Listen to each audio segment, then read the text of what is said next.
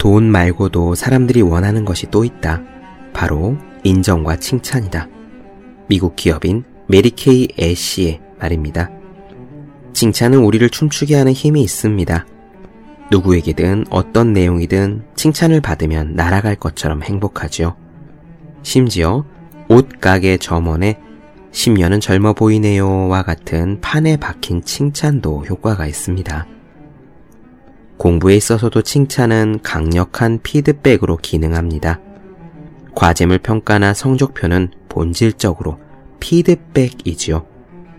그 사실을 간파하고 지속적으로 칭찬받기를 의도해온 사람은 공부를 잘하게 됩니다. 운이 좋은 사람들인 셈이에요. 여러분이 이미 학교를 졸업했거나 취업 준비생이거나 직장인이라면 누구에게서 칭찬받기가 쉽지는 않습니다. 그런 경우 이렇게 해봅시다. 여러분이 받고 싶은 칭찬을 다른 사람에게 먼저 하는 겁니다. 이를테면 독서를 열심히 하는 동료를 발견하거든 그의 독서량을 칭찬하는 식입니다. 대단하다고 박수를 치면서 추천해 줄 책이 있냐거나 시간이 빠듯할 텐데 어떻게 시간을 내냐거나 이렇게 노력의 과정에 대해서 물어보면 됩니다. 그 사람은 분명 기뻐하면서 정성껏 답을 해줄 겁니다. 그 다음엔 어떻게 될까요? 그 사람 역시 자연스럽게 여러분의 독서에 관심을 가질 수밖에 없습니다. 조만간 여러분에게도 긍정의 피드백이 돌아올 겁니다. 여러분은 칭찬을 받고 기뻐할 테고요.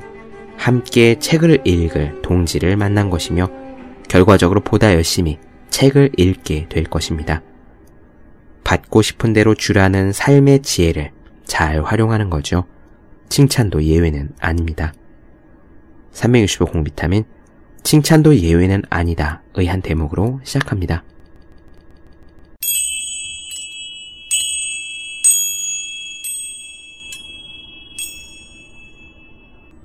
네, 안녕하세요. 본격 공부자극 팟캐스트 서울대는 어떻게 공부하는가 한지우입니다. 우리는 지금 황농문 선생님의 몰입에 대한 이야기를 나누고 있습니다. 오늘은요, 지난 시간에 이어서 황농문 선생님의 몰입 체험이 그 체험에 이르게 된 개인적인 과정을 한번 살펴보도록 할게요.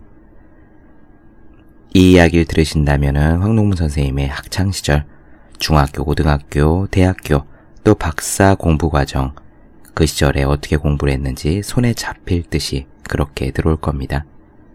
사실 공부하시는 분들, 일하시는 분들, 또 무언가 목표를 위해 열심히 살아가시고 있는 그 분들은요, 이 이야기만으로도 어느 정도 동기부여가 될 수 있을 거예요.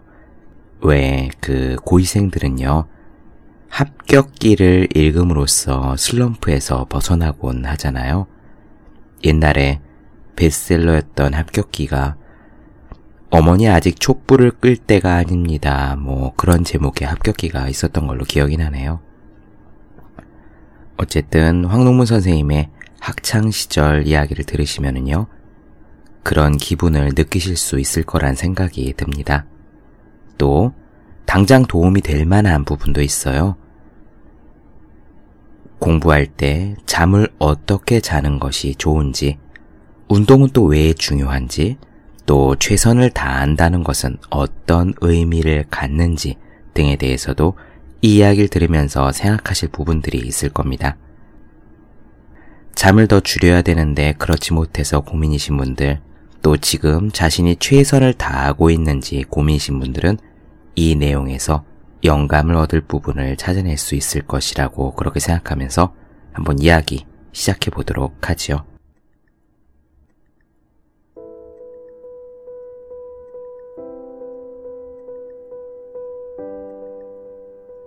내가 개인적으로 몰입 상태를 경험하게 된 것은 극단적인 사고 활동을 추구하면서부터다. 당시 나는 최선을 다해서 후회 없이 인생을 살고 싶다는 생각에 사로잡혀 있었다. 최선의 삶에 대한 관심은 중고등학교 시절로 거슬러 올라간다. 그 시절 나는 잠자리에 누워 하루를 결산하곤 했는데 후회와 괴로운 마음으로 일과를 마감할 때는 아직 실패하지 않은 내일이 있고 내일부터는 최선을 다해야지 하는 다짐이 유일한 위로가 되었다. 그러다가 실패한 한 달 뒤에는 그 다음 달이 있고 실패한 1년 뒤에는 그 다음 해가 있는데 실패한 인생 뒤에는 그 다음 인생이 없기 때문에 위로받을 방법이 없는 것이 아닌가라는 생각을 하게 되었다. 후회로 가득 찬 비참한 말년. 이런 인생은 내가 생각할 수 있는 가장 처절한 것이었다. 이때부터 나는 어떻게 하면 후회하지 않는 인생을 살 수 있을까 하는 문제를 생각하게 되었고, 결국 이 문제가 그때 이후로 지금까지 내 인생의 가장 중요한 화두가 되었다. 그렇다면 최선이란 무엇인가? 최선의 삶이란 어떻게 사는 것인가? 이 물음에 자신있게 대답할 수 있는 사람은 그다지 많지 않을 것이다. 나 역시 마찬가지였다. 최선의 삶을 추구했으나 최선에 대한 잘못된 이해 때문에 고생만 하고 결과를 얻지 못한 경우가 많았다. 잠과 공부에 대한 오해를 한번 이야기해보자. 내가 중학교 1학년을 마칠 무렵 우리 집에서는 명문고에 입학하려면 4시간만 자고 공부를 해야 한다면서 매일 새벽 2시까지 공부하고 아침 6시에 일어나도록 했다. 그렇게 몇 개월이 지나자 4시간 자면서 공부하는 것이 정말로 몸에 배기 시작했다. 괴롭기는 했지만 당시에는 4시간만 자고 공부하는 것이 미덕이라고 생각했기 때문에 남들보다 잠을 적게 자고 공부하는 내 자신이 자랑스러웠고 자부심도 적지 않았다. 일단 4시간 자는 것을 목표로 삼자 하루를 성공적으로 보냈느냐 아니면 실패로 보냈느냐는 4시간 수면을 실천했느냐 그렇지 못했느냐에 의해 판가름되었다. 하루를 성공적으로 보냈으면 만족감을 느끼며 잠이 들었고 실패한 날은 후회와 괴로움 속에 잠이 들었다. 그런데 4시간 수면이 장기화되면서 수면 부족으로 인한 여러 가지 부작용이 생겨났다. 가장 큰 부작용은 공부에 대한 실증이었다. 컨디션이 좋지 않은 상태에서 공부를 하려고 하니 집중이 안 되고 공부하기가 너무도 싫었다. 수업 시간에는 졸음을 참느라 괴로운 시간을 보냈고 쉬는 시간은 주로 책상에 엎드려서 잠을 잤다. 그러다 보니 하루에 4시간 자는 목표가 지켜지지 않는 날이 많아졌고 많은 날을 실패와 좌절 속에서 보내야 했다. 잠을 줄이고 공부하는 것이 최선이라는 생각에 뭔가 오류가 있다는 느낌이 든 것은 바로 이때부터였다. 그렇게 고등학교 3학년이 되었다. 그 당시 3시간만 자면 대학에 합격하고 4시간 자면 낙방한다는 말이 있었는데 우리 가족도 나도 이 말을 철석같이 믿고 있었다. 그래서 매일 새벽 3시에 어머니가 나를 깨우곤 했다. 누적된 피로에 힘은 들었지만 이제부터 1년은 정말 죽어라 공부만 할 각오를 했기 때문에 3시간 수면을 군말 없이 받아들였다. 수면 부족으로 머리가 멍해져서 학습 효과가 매우 낮았는데도 잠을 자는 시간은 3시간을 유지하려 노력했다. 그러나 시간이 가면서 체력은 계속 떨어졌고 몸과 마음은 점점 쇠약해져만 갔다. 감기와 편도선염이 심해져서 목에 붕대를 감고 학교를 다녀야 할 정도였다. 그래도 3시간 수면을 멈출 수는 없었다. 결국은 부모님이 결단을 내렸다. 이러다가 큰일 나겠다고 생각하신 거다. 대학 입시를 포기하더라도 자식의 건강부터 챙겨야겠다고 판단하셨던지 필요한 만큼 충분히 잠을 자도록 했다. 그날 이후부터는 6시간 정도 잠을 잤다. 그런데 놀라운 일이 벌어졌다. 잠을 필요한 만큼 자고부터 오히려 공부가 더 잘 되는 것이다. 잠이 부족할 때는 공부하는 것이 지옥 같고 맑은 정신으로 공부했던 시간이 그렇게 별로 많지 않았는데 필요한 만큼 자고 나자 맑은 정신이 오랫동안 유지되며 성적도 오르기 시작했다. 이전에 내가 왜 그렇게 공부를 싫어했는지 이해가 안 될 정도였다. 사실 생각해보면 공부를 한다는 것은 단지 오랜 시간을 의자에 앉아 있는 것에 불과하다. 그런데 가만히 앉아만 있으면 심심하니까 앞에 책을 펼쳐놓고 그것을 들여다보는 것이다. 정말 공부란 그 이상도 그 이하도 아니다. 솔직히 말해 서 있는 것보다 책상에 앉아 공부를 하는 것이 훨씬 더 편한 일이다. 밖에 나가서 노동이나 작업을 하는 것보다는 책상에 앉아 책을 읽는 것이 훨씬 더 편하다. 그런데 잠을 줄이게 되면 상황이 달라진다. 수면 부족으로 머리를 쓰는 일이 괴로워지면서 공부하는 것이 지옥처럼 힘들고 학습 효율도 떨어지는 것이다. 마라톤에서 좋은 성적을 거두려면 자신만의 페이스를 지켜야 하듯이 공부를 할 때도 각자의 상황에서 최적의 페이스를 찾는 것이 중요하다. 특히 입시처럼 장기간에 걸쳐 최선을 다해야 하는 경우에는 자신만의 페이스를 찾아서 하루의 패턴을 만들고 이것을 반복해야 한다. 그때 가장 중요한 것은 정신적으로나 육체적으로 피로가 누적되어서는 안 된다는 것이다. 따라서 충분한 수면 외에 스트레스를 해소할 수 있는 규칙적인 활동도 일상의 패턴에 포함시켜야 한다. 나는 수업이 끝난 뒤 하루 30분 정도 학교 야구부원들이 연습하는 모습을 지켜보았다. 그리고 나서는 밤 11시까지 고3 전용 도서관에서 공부를 하다가 집으로 돌아오곤 했다. 이것이 내가 지속적으로 부작용 없이 실천했던 최선의 패러다임이었다. 네. 여기서 지금 황농무 선생님이 말씀하신 지속적으로 실천 가능한 페이스를 찾는 것, 이것은 굉장히 중요합니다. 사실 공부든 일이든 간에 하루만 한다고 하면은 뭐 15시간, 16시간도 가능합니다. 2, 3일 정도 공부를 하는 거다. 그럼 밤을 샐 수도 있죠. 잠 3, 4시간 자면서 며칠은 견딜 수 있습니다. 그러나 이렇게 쭉 하다 보면은 반드시 몸살이 나든 몸이 망가지고요. 그러면 지속할 수가 없어요. 몸이 한번 틀어지면은 일주일 정도 시간은 금방 날아갑니다. 중요한 거는요. 하루 이틀 15시간씩 하는 게 아니라 지속 가능한 속도로 자신이 할 수 있는 최고의 패턴을 만들어서 그것을 계속해 나가는 거죠. 저는 이 지속적으로 실천 가능한 페이스라는 말을 들으면요. 사실 생각나는 경험이 한 가지 있어요. 공부 이야기는 아니고 군대 있을 때 있었던 달리기 이야기입니다.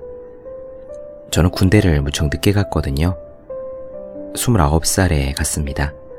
선임하고는 거의 10살 차였죠. 그런데 군대에는 체력장, 그러니까 특급전사 선발이라는 것이 있어요. 저희 부대에도 상급 부대에서 검침이 내려왔습니다. 그러니까 우리들은 그 특급전사 선발 기준에 맞추기 위해서 준비를 좀 했죠. 육군의 경우에 종목은 세 가지였습니다. 윗몸 일으키기, 푸시업, 그리고 3km 달리기였어요.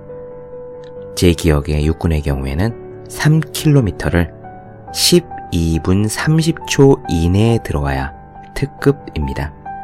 그리고 15분이 넘어가면 아예 탈락이었어요. 저희 부대의 연병장 주변을 뛰는데 네 바퀴, 네 바퀴의 커다란 원이 3km였습니다. 그런데요, 달리기를 할 때마다 젊은 선임, 그러니까 어린 선임들 있잖아요. 갓 스무 살을 넘은 친구들. 그 친구들은 초반부터 달리기를 시작했습니다. 다른 사람들을 앞서 나가는 것에 초점을 맞췄죠. 시작하자마자부터 전력 질주로 내달렸던 겁니다. 하지만 저는 그러지 않았습니다. 사실 그 친구들보다 체력도 10년 정도 몸이 늙었으니까요. 그래서 페이스는 저 자신의 문제라고 생각했습니다. 핵심은 내가 이 속도를 유지해서 네 바퀴를 뛸 수 있느냐. 아니, 오히려 마지막 바퀴에 최대의 속도를 낼 수 있는 페이스를 내가 유지하면서 뛰느냐 였지요. 그래서 처음에 출발할 때는요, 거의 꼴찌였습니다. 준비 땅 하고 출발하면은 거의 모든 부대원들이 저보다 더 빨리 앞서 나가요. 저는 제 속도를 유지했기 때문에 첫 바퀴를 뛸 때쯤에는 거의 맨 끄트머리에서 뛰고 있었습니다. 절대로 무리하지는 않았어요. 하지만 저는 연습을 할 때마다 최선의 페이스를 찾는데 집중했습니다. 다른 20대 젊은 선임들은 전력 질주를 하다가요, 금세 지쳤습니다. 그래서 잘 못 뛰게 되면은 다음번 연습 때는 그 전력 질주가 더 오래 갈 거라. 그렇게 계속 뛰다 보면은 전력 질주의 속도로 두 바퀴도 뛸 수 있고, 세 바퀴도 뛸 수 있고, 네 바퀴도 뛸 수 있을 거다라고 믿었죠. 저하고는 정반대의 전략을 취한 겁니다. 체력을 측정하는 날이 되었습니다. 출발 신호가 울렸고 저는 똑같이 거의 꼴찌에서 달리기 시작했어요. 하지만 저는 제가 할 수 있는 최선의 페이스를 알고 있었기 때문에 다른 사람들은 신경 쓰지 않고 그대로 달렸습니다.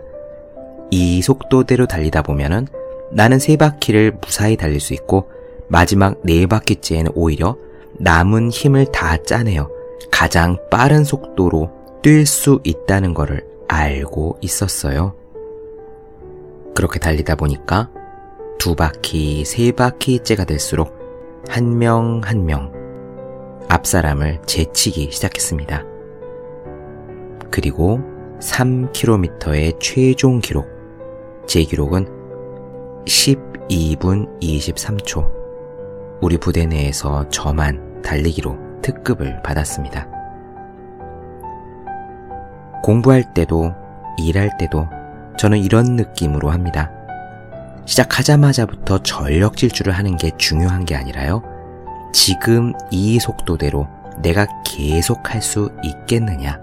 혹시 마감일자가 있으면은 그 마감일자 직전에 피치를 올려서 최대한 공부할 수 있는 그런 컨디션으로 내가 페이스를 유지하고 있느냐에 관심을 기울입니다. 계속 읽어볼게요.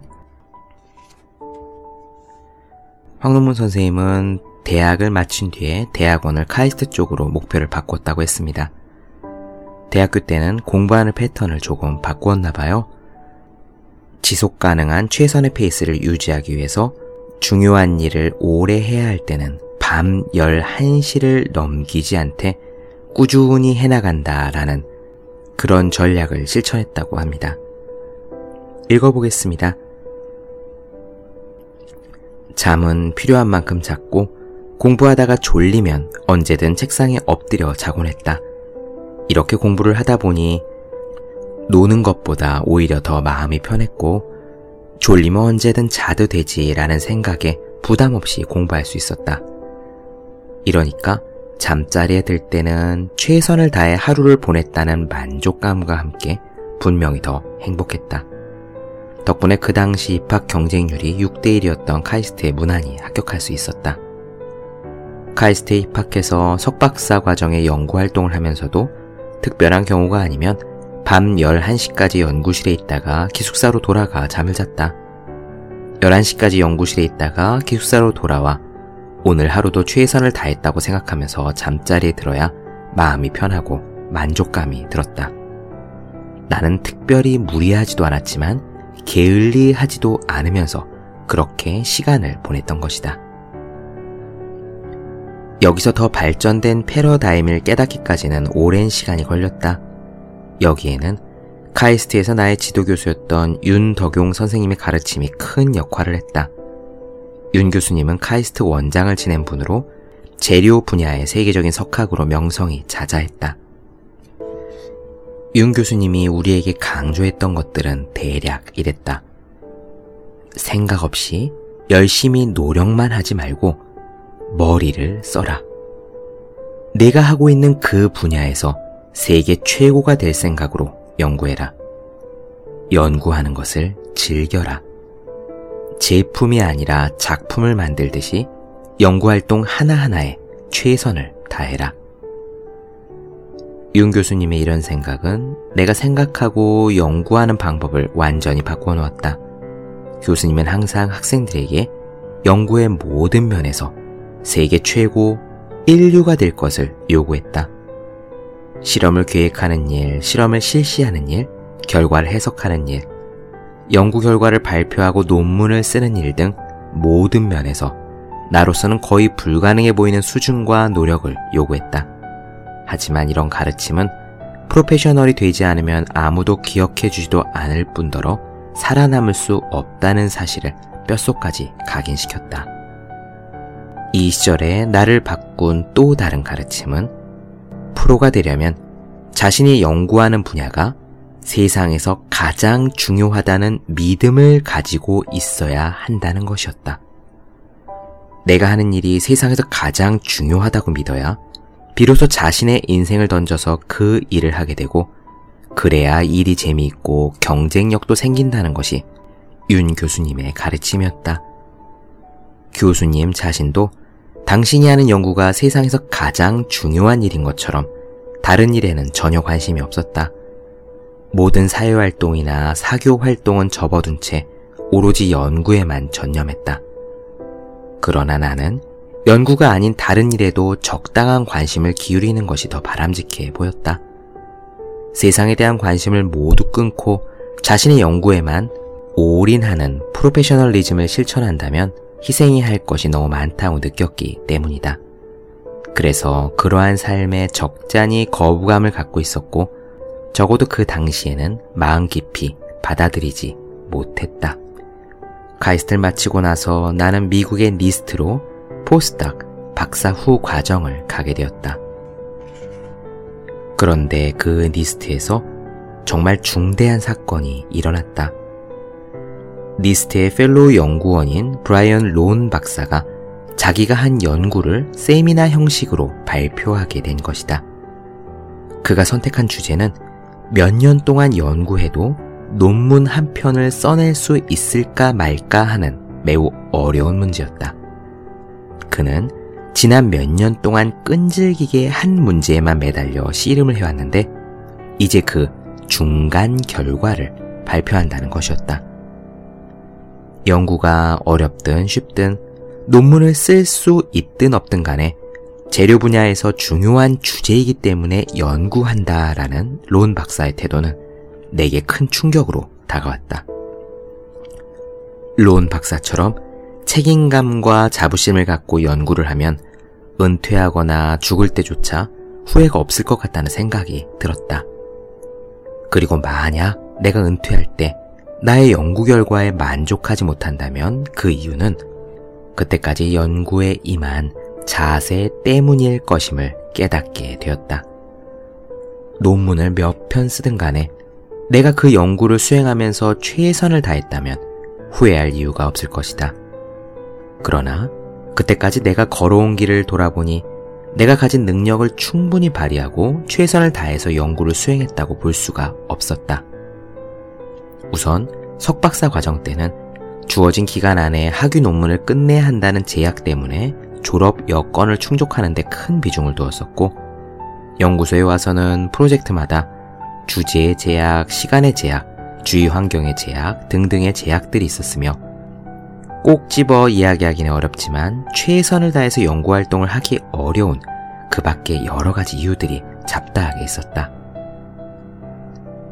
그런데 론 박사의 세미나 이후 나는 오랜 갈등을 끝내고 명확한 답을 얻게 되었다. 지극히 현실에 순응하는 삶을 살면 그 순간은 편할지 모르지만 인생을 정리하는 단계에서는 후회를 하게 된다. 현실적인 어려움과 능력의 한계에 부딪히더라도 정말 중요한 문제, 그리고 꼭 해결해야 하는 주제를 선택해 최선을 다해 연구하면 후회가 없을 것이다. 그리고 지난 시간을 돌아보니 그동안 내가 현실에 적응하는데 너무 많은 시간을 보냈음을 깨닫게 되었다. 연구에 대한 노력을 논문 편수 늘리는 데 쏟았고 그러다 보니까 논문을 써내기 어려운 연구, 아주 중요한 연구는 피해가고 있었던 것이었다. 그 순간 나는 카이스트 윤 교수님의 말대로 작품을 만들듯 연구를 하고 논문을 쓰리라고 굳게 결심했다. 일생을 두고 작품을 추구하는 자세를 가져야 어릴 적 과학자에 대한 꿈도 이루고 숨겨진 나의 잠재력도 발휘할 수 있을 것 같았다. 그리고 나는 여기에서 인생의 중요한 교훈을 깨달았다. 살아오는 동안 자신의 능력을 충분히 발휘하느냐 못하느냐에 삶의 질이 달려 있다는 것이다. 인생에서 후회한다는 것을 장작에 비유하면 장작이 100% 모두 타서 재가 되어 없어지면 아무 문제가 없는데 고작 5%만 타고 95%가 전혀 타지 않은 채 폐기되지는 않을까. 내 인생이 그렇게 되지는 않을까 두려운 것이었다. 이제 남은 문제는 어떻게 하면 자신의 능력을 최대한 발휘할 수 있느냐 하는 것이었다. 이 점에서는 NIST에 있는 세계적인 석학들의 연구 자세를 관찰한 것이 많은 도움이 되었다. NIST의 연구원들은 다른 연구원들에 비해 많은 시간을 생각하면서 보낸다. 한 연구원은 실험 데이터가 그려진 16절지 크기의 종이 한 장을 항상 들고 다니면서 생각에 골몰했다. 복도를 걸어갈 때나 커피를 마실 때나 세미나에 참석할 때나 변함없이 그 메모지를 들고 다니면서 수시로 들여다보는 것이다. 이런 모습을 보면서 연구란 어떻게 해야 하는 것인지 머릿속에서 하나둘 정리가 되어갔다. 자신이 풀 수 없을 것 같은 문제라도 포기하지 않고 그 문제에 대해서 계속 생각하는 것이 자신의 문제를 최대로 활용하는 것이고 이런 방식으로 연구하는 것이야말로 자신의 능력을 최대로 발휘하는 것이라는데 생각이 미친 것이다. 그리고 의식이 있는 한 내 연구와 관련하여 풀리지 않는 문제를 생각하는데 모든 시간과 노력을 쏟아 붓겠다고 결심하게 되었다.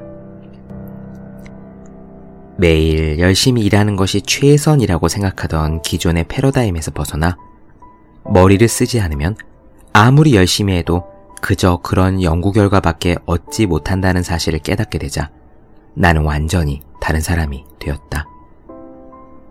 열심히 일하면 남들보다 두 배 잘하기도 쉽지 않지만 열심히 생각하면 남들보다 10배, 100배까지도 잘할 수 있는 것이다.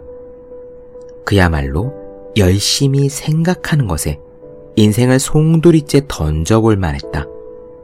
이른바 워크하드의 패러다임에서 싱크하드의 패러다임으로 일하는 방법 자체를 바꾸어 탄 것이다. postdoc을 마치고 다시 한국의 연구원으로 돌아온 나는 NIST에서 배운 교훈을 실천하기 시작했다. 또한 NIST에서 배운 어떤 연구에 대한 프로젝트를 수행하기 위해 연구 계획서를 작성하고 열정적으로 발표했다. 그런데 그 모든 의욕이 한순간에 무너지고 말았다. 내가 발표했던 연구 내용이 과제 선정에서 탈락된 것이었다. 기가 막혔다. 장기적으로 연구할 주제를 선정해서 1년 동안 NIST에서 훈련을 받고 왔는데 연구비를 주지 않으면 어쩌란 말인가? 이것이 바로 현실이었다. 내가 하고자 하는 연구는 당시 국내 현실에서는 그렇게 시급한 문제가 아니었던 것이다. 갈 길을 잃고 멍하니 앉아있던 내게 주어진 것은 다른 연구원이 직장을 옮기면서 남기고 간 저압 다이아몬드에 관한 연구였다. 나는 어쩔 수 없이 저압 다이아몬드 연구를 시작했다. 어쨌거나 이 연구를 통해 NIST에서 익힌 교훈을 실천하는 수밖에 없었다. 나는 이렇게 했다. 우선 스스로에게 저압 다이아몬드 연구가 세상에서 가장 중요하다는 강한 암시를 불어넣었다. 시간이 조금 걸리긴 했지만 놀랍게도 정말 놀랍게도 어느 순간 나는 그것을 믿고 그에 따라 행동하고 있었다. 뒤이어 나는 주어진 문제 하나에 포커스를 맞추어서 초점을 좁혀서 집중하기 시작했다. 일단 문제를 설정했다. 이 연구 주제에서 가장 중요한 문제는 무엇인가? 잘못하면 죽도 밥도 안 될 수 있다는 생각으로 긴장의 고삐를 늦추지 않고 주어진 문제에 몰입하기 시작했다. 의식이 있는 한 의식적으로 모든 시간을 그 문제에만 쏟아부으면서 생각하고자 했다. 이런 태도는 나를 완전한 몰입 상태로 이끌었다. 그리고 몰입을 오랜 시간 유지하면서 두뇌 활동의 극대화와 엄청난 즐거움을 동시에 경험하게 되었다. 모진 가시밭길일 것이라고 예상했던 그 길이 바로 천국으로 가는 길이었던 것이다.